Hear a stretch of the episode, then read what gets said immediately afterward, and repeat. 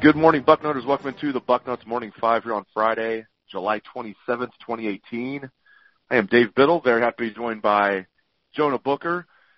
J-Book, uh, right out of the gate, Brian Hartline, obviously the story of the week. Well, I guess Zach Smith was the story of the week early in the week, but turning the page to Brian Hartline, you know, just how do you think he will do as a wide receiver coach and as a recruiter? I, I think he's going to do extremely well. Um, the guy brings – instant credibility to the table because uh, of his NFL pedigree. He's a younger guy. He's going to be able to relate. But the one thing I'm really excited about with Hartline is we've had numerous uh, occasions in the boarding house where coaches who've had uh, chalk, uh, chalk talk with him are very bullish on his ability to teach technique, wide receiver concepts, and most most importantly, being able to prepare uh, yourself to be an elite wide receiver when it comes to breaking down film, how to take care of your body, and how to just kind of get your mindset on elevating your game to the next level. So I think Ohio State will see uh, an increase in production from the wide receiver unit, and I think you're going to see uh, more discipline as as well as uh, a higher level of technique coming from that unit. The recruiting, I think he will do well, but obviously he's going to definitely have to get his feet under him. He's never really been out on the recruiting trail. We're already starting to see uh, signs that guys that he really wasn't high on, that Zach Smith uh, was previously high on, uh, are starting to fall down the, the wide receiver pecking order. And I wouldn't be surprised if you see uh, some guys really uh, emerging out of the dust that Hartline – uh, has his belief on, but that, that at the end of the day, Ohio State will recruit itself as long as Urban Meyer's there. The brand is strong. I just think Hartline's going to be able to the, carry a little bit more weight once he goes into family's living room, especially being recently in the NFL. You still have a lot of reporters trying to dig on, um, you know, the Urban Meyer Zach Smith situation. Do you think Urban is out of hot water here? Do you think everything's going to be okay with Urban? I think everything's going to be okay with Urban. Obviously, you're going anything that involves Ohio State, you're going to have the national media that's going to be digging around. Um, there was no charges filed against Zach. Nobody really knows what truly went on uh, in the situation between, besides Zach and his ex-wife. Obviously, Urban um, put out his statement I know a lot of people said it raised more questions based off what he said, but at the end of the day, um, the media they're going to do their job. They're going to dig as long as Urban was truthful. I don't think anything further is going to come out of this. There are always going to be people who don't like uh, Urban. They don't like Ohio State, but who cares? If Urban is doing what's best for the program, he doesn't have to apologize to anyone, especially the media who's going to be digging around Columbus. Um, so at, in, in my mind, as long as Urban uh, is doing what's best for the program and he's truthful in what he knows in the situation, he will be okay. I completely agree with you.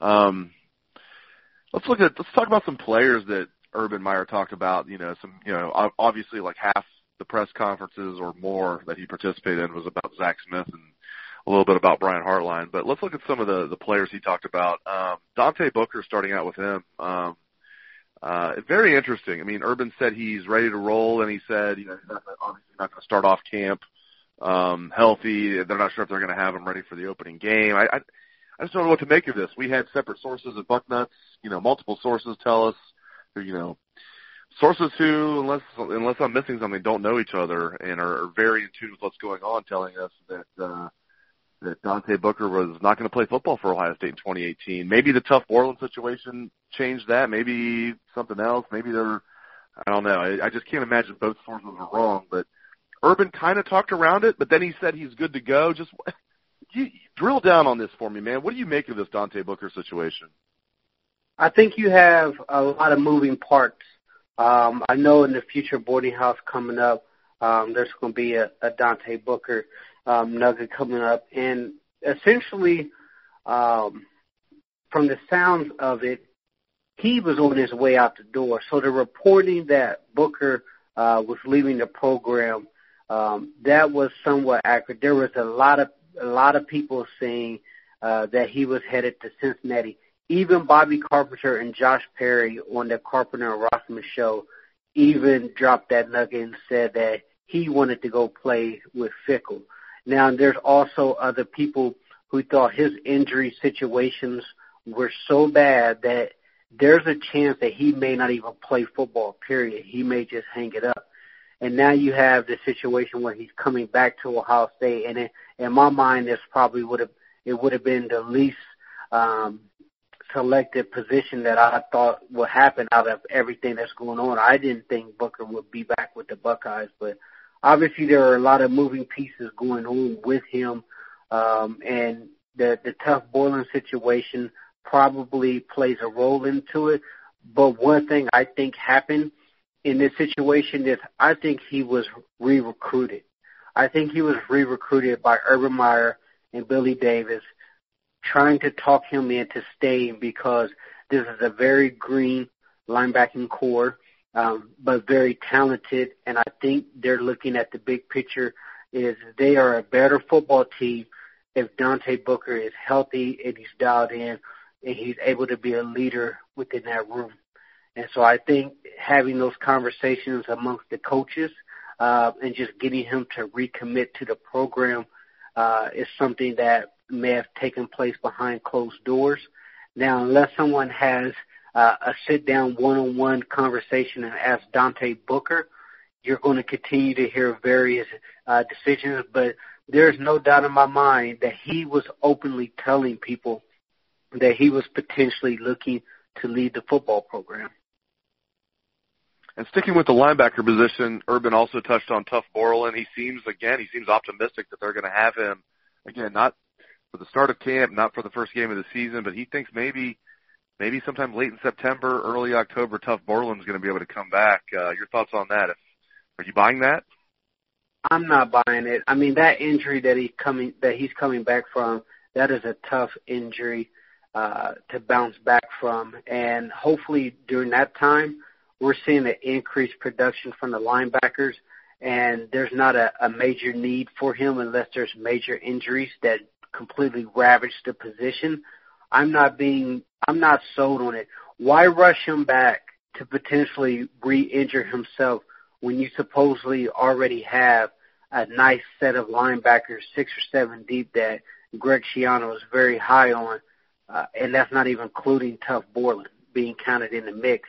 Now he's he's supposedly ahead of schedule uh, when it comes to his rehab, and the guys working out uh, like crazy trying to get back, and he has that type of tough guy mentality where he's going to push through the pain and he's going to try to get back as quickly as possible. But if, if they absolutely do not need him, I don't know why you why you absolutely going to disrupt your linebacker rotation, especially as you're heading into the meat of the Big Ten schedule.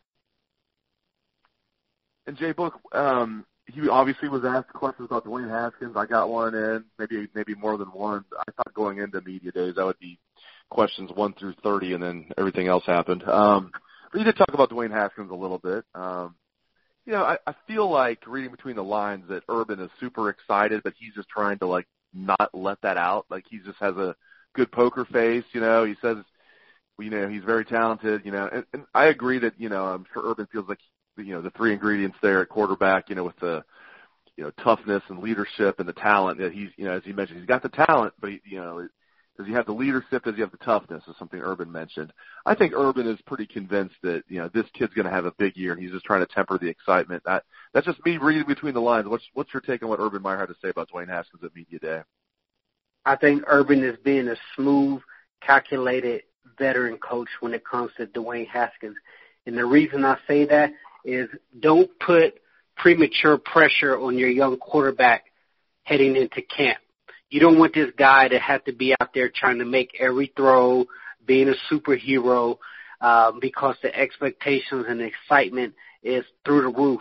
Obviously, it's going to be a pressure cooker being a Ohio State quarterback.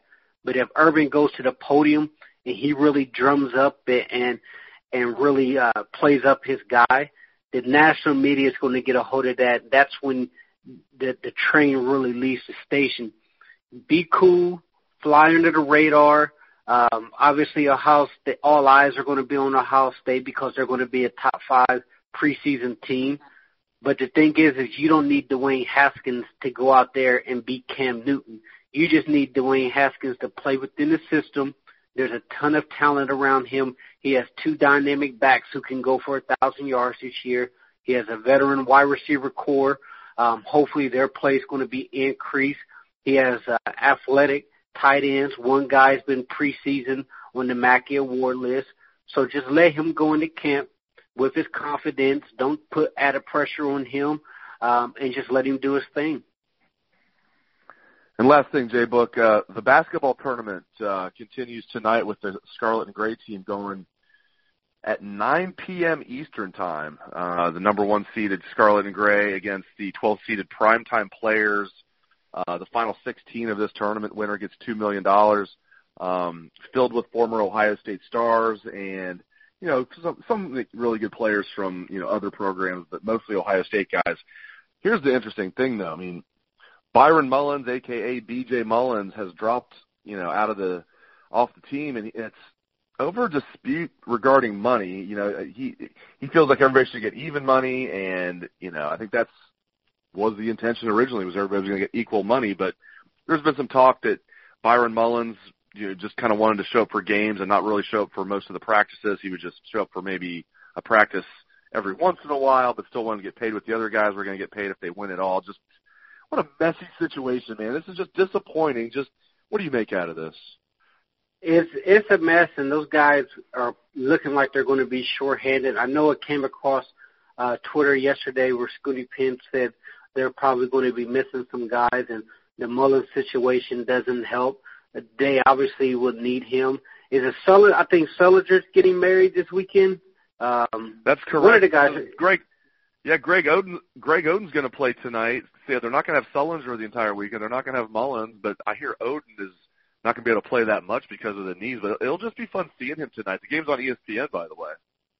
Right, and and I know there was talk about uh, Sullinger uh, potentially playing uh, tonight and then flying back for his wedding and then playing again on Sunday, which you know logistically would be uh, pretty tough and obviously they weren't able to work that situation out, so they're going to be shorthanded as is. So fingers crossed. I hope those guys do well, but you would hate to see them get this far and uh, you know be be highly favored and have a slip up because of a bunch of uh, drama towards this, the downstretch of the whole tournament.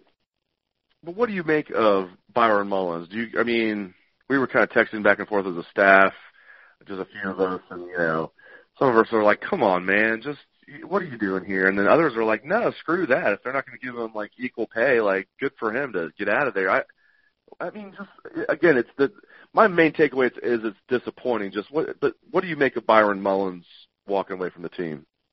Right now, I ha- I have two opinions on this. Me personally, I think they all should receive um, equal pay in this type of situation. But if the guy is not going to be committed and he's not going to put in the, the same amount of time and the the grind that everybody else is putting in. And he just wants to show up for the games. He necessarily doesn't have the the room to be complaining about someone else's pay. But hey, yes, you know we all want to split the pot here. But listen, buddy, you're you're half-ass in this. You're not even showing up half the time when the rest of us is in here grinding and we're trying to we're trying to get this team uh, focused and dialed in and playing as one. Yet you want to come in whenever you please, but at the same time complain about money. So that's kind of my take on it. Like, hey, if you're going to complain about money, at least be all in with everybody else. Well said as always. He is Jonah Booker. Thank you very much, Jay Book. Thanks to all who's out there for tuning into the show. I appreciate it. Hope you have a great day and a great weekend. Let's hear that Buckeye swag, best M band in the land.